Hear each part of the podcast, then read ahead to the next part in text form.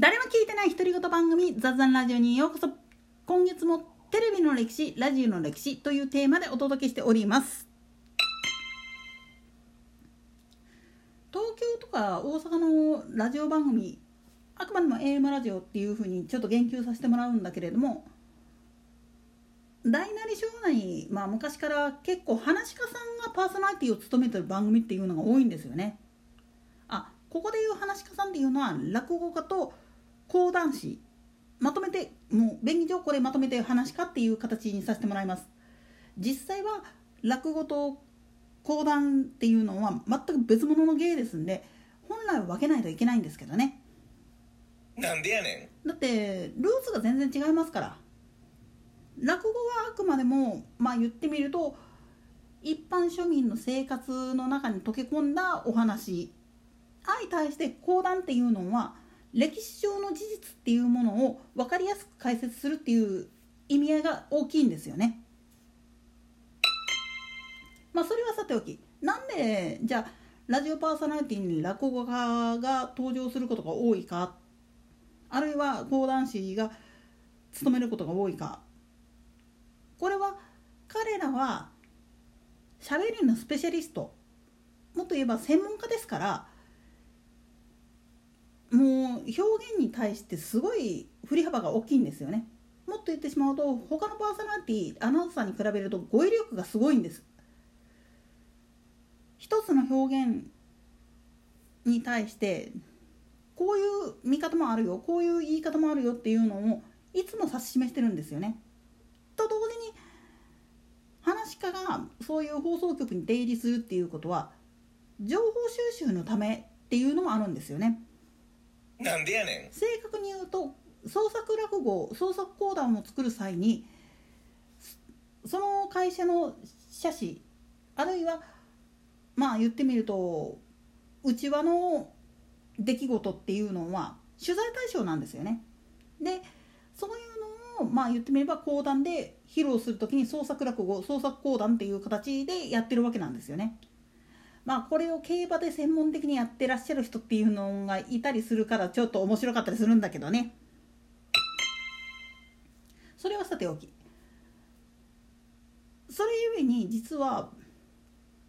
話し家さんたちらもすごく気を使う部分があるんです。それは特に古典落語とかの中にはいわゆる風俗系のお話っていうのが多いんですよね。この話する時っていうのはすごく神経使うっていう理由は時代背景に合ってない場合があるんですよね。現在の社会情勢とその古典が書かれた時の時代背景が全然違うもんだから認識が変わってしまってて演目をちょいでもいじってしまうともうしっちゃかめっちゃかになっちゃう時があるんですよね。もちろん今の時代にも通用しててあの使える落語っていうのもあるっちゃあるんですよ。時そばだとかまんじゅう怖いなんて言ったらもう定番中の定番ですけどあれかって演者によってはあのその出てくる商品っていうかものが同じかけそばでもどこで食べたとか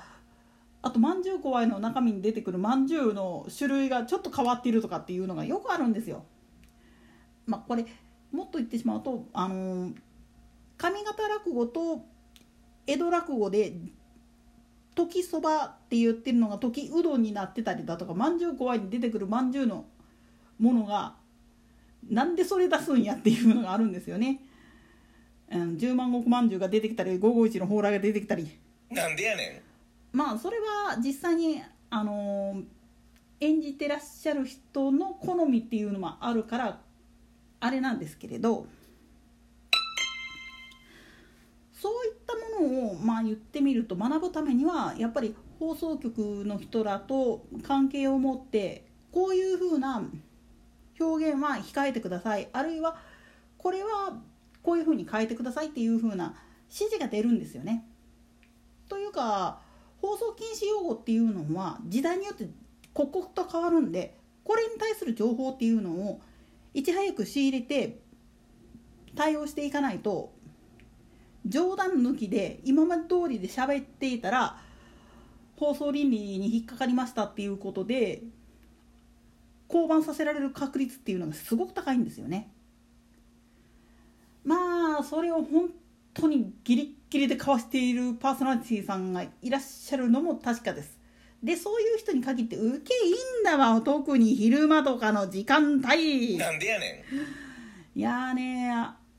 特にね夜の時間帯の方が合ってそうな人なのにお前それ喋るかっていう人たまにいるんですよほんと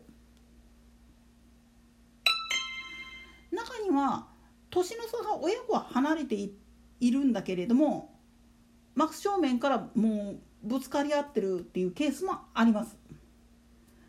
まあそれはねやっぱ相手も相手でよく分かってらっしゃる百戦錬磨の人ですから相手がいくら若い話かや言ったかって古典芸能やってるっていうことを踏まえたらそれは手抜いたらあかんよなっていうふうになりますよ。で若い人であっても相手が年食ってるからって言ったかってその人の知恵とか知識っていうのがまあ言ってみると一緒にやってたら更新されてくるわけなんですよね。その更新作業がまあ言ってみるともう最前線から離れてしまうと遅れるんですよね。そうなっちゃった人とぶつかった時が一番難儀なんですよ。もう頭ガチガチになってるから。だから話し家っていうのは常に自分の言葉あるいは常識っていうものをもうアップデートしていく上では実はラジオパーソナリティをやるっていうのはすごく大事なことなんです。同時にそれによって知り得た情報あるいは知識っていうのは今やっている取り組んでいる古典落語